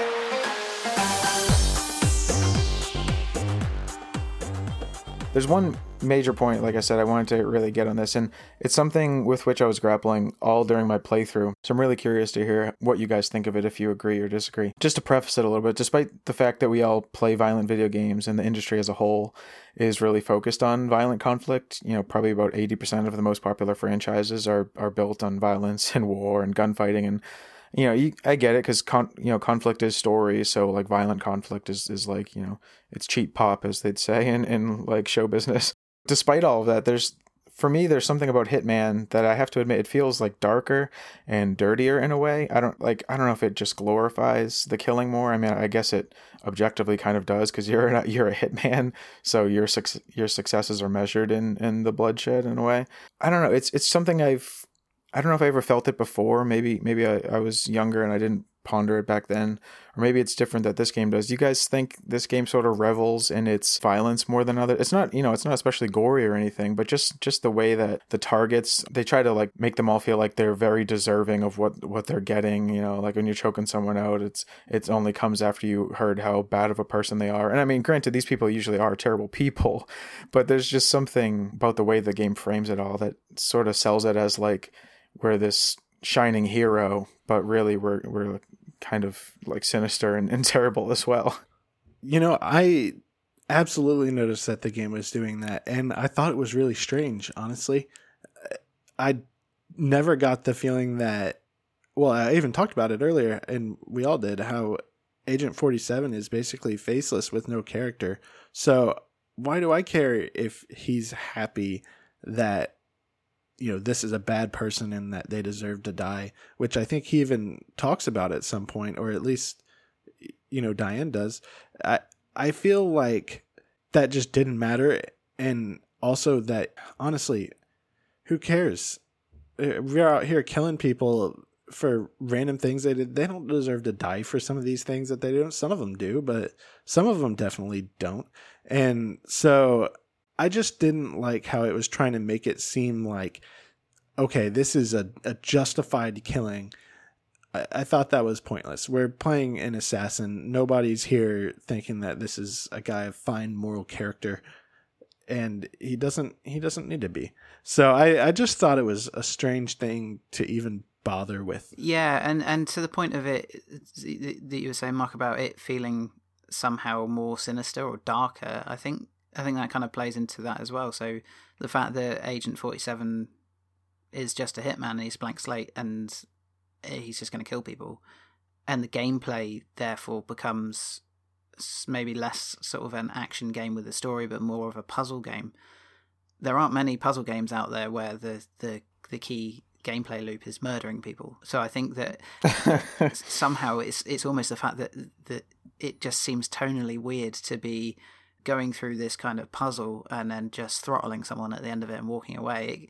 It, it does feel a bit odd. Um, and I guess I, I see where Kevin's coming from as well, where like it was a bit odd that Diana was trying to give you all this context when really the context is we've been paid, go kill this person. Um, and I think that maybe felt made it feel a bit dirtier that. Uh, in some ways, it was almost like the game's writers were trying to justify why you were going and killing these people in a way that not only was unnecessary because you are a hitman, but it almost it made it feel more dirty as though they were trying to kind of excuse it and be like, oh no, I know it seems like this is really horrible that you're drowning this guy in a toilet, but he is a you know arms dealer or something. I'm like, okay, it, it kind of almost highlights more like, oh, I'm a just a, a, a hired killer and I'm just shoving someone guy's head down a toilet. It almost like snaps you out of the the the. I think a lot of games get away with it because you're in the middle of some kind of higher motive uh, um, situation, either your own adrenaline from playing or the story has kind of necessitated it. Certainly, Assassin's Creed. It's the overarching story that kind of helps you get away from from the brutality of what's going on sometimes because you know these characters are in positions of high emotion or the character you're taking down is is either really evil or you're as soon as you take them down you're treated to some sort of interesting philosophical argument about about life and the way things work and it almost takes you swiftly away from the moment of actually kind of murdering someone whereas i guess because hitman tends to linger on it because that is the whole of it and that is all it is it kind of maybe inadvertently, I think, forces you to consider what it is you're doing sometimes. Um, but I, I definitely don't think that was an intention of the of the developers. I think if anything, the developers were trying to somehow, like I said, excuse excuse the the method by which you're getting your contracts by making sure that all of your uh, assigned contracts are somehow bad people. I think that only accidentally served to make it highlight even more like, oh, they're trying to excuse me just murdering people in cold blood. So, yeah, it's a it's a weird one, and I definitely agree. I came away from it feeling slightly weird about the whole experience. yeah, and I, I, I very much invite anyone listening uh, to comment when when this episode posts. Uh, if if you guys felt the same, it you know, I've been playing video games all my life, and like I said, it's it's a lot of it, especially AAA mainstream stuff, is built on the backbone of like violent conflict. So I'm, you know, as comfortable as someone can be with it without beginning to like revel in it in some like you know dangerously unhealthy way i'm i'm comfortable with it I, am not usually affected by it in that way and unless it uh you know, unless that's like the cue it's going to, like a game like The Last of Us really wants you to think about the violence and it, it gets really in your face with it, or like a game like Hellblade or something like that. But for the most part, you know, Call of Duty, I can, I can play these sorts of games and sort of, you know, not, not to sound dangerous, but you know, you can kind of like feel nothing. You just take it in stride. It's that's just the game. We've seen dozens and dozens of them before, but something about Hitman just. uh just left me feeling a, a, little more unclean than than most other games. And it was unique in that way and it wasn't always pleasantly i mean it's certainly not a pleasantly unique uh, facet of the game. Whoever has thoughts on that definitely let us know. I'd, I'd love to hear more and read more about it. All right cool. Um not to totally shift gears but let's move on from that dark and and dirty chat to just talking about our achievement statistics for the month. That's a great segue, I'm sure we had three, uh, 3,600, almost 3,700 people who unlocked at least one achievement this month. Of those, a little over 2,000 started for the first time. That's some combination of the Game of the Year edition sale and hopefully our playlist persuasions to uh, get people to, to join in. 65 people, uh, all of whom I'm envious, completed the the achievements in, in this game. Although I wonder if that can just count the the first episode. So maybe not all those people have everything. Oh, but it's not episodic anymore. I don't know how that works. We'd have to look into the the site to figure that out. Almost 24,000 achievements were unlocked all month. for 427,000 gamer score and 780,000 true achievement score, which is, as we always say, is our proprietary recalculation from our uh, mathematician slash web developer Rich, who coined this this whole concept, much to everyone's delight.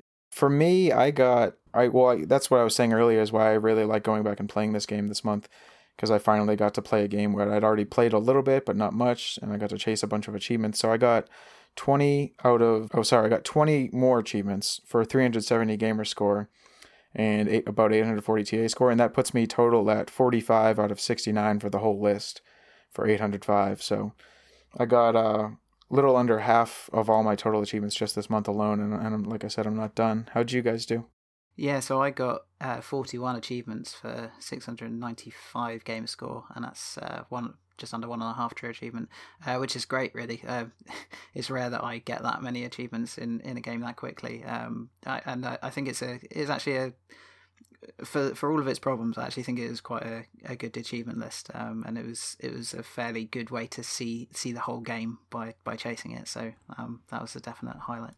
I managed to get 22 out of 69 achievements for 365 gamer score, and a lot of that was just kind of wandering around, playing around. I thought it was was an interesting list at to say the least. A bit grindy, but uh, again, uh, I think a lot of everything, in my opinions, in this game are not going to be shared by a lot of people. it, it is grindy, I guess people agree with that, but overall, I thought the list did a good job of trying to get you to really experience everything the game had to offer. And obviously, I didn't get many, so I didn't experience everything the game had to offer, but I, I can appreciate it for what it was. It, it looks like a pretty good list if this was my cup of tea. And you won't be going back for any more, I imagine, right? Definitely not. You can assuredly say that outside of like a competition, I will immediately uninstall this game from my hard drive today and never play it again. Hopefully. Jeez. I'm I'm still not sure. I, I might I might go back. I, I still still after all this, I still don't know whether I liked it. yeah, yeah. G- given that we have a, a, f- a few months, oh, rather a few months, God, a few days until the the new month kicks off. Uh, I'll probably spend these last few days of January actually playing this, and then even into February, I'm I'm going to just be playing this, and uh, you know, a couple other things here and there. But I'm I'm definitely still not done with this game. I I guess uh, as predicted, I I like this the most out of all of us. Before we preview next month's game, we're just about wrapping up here.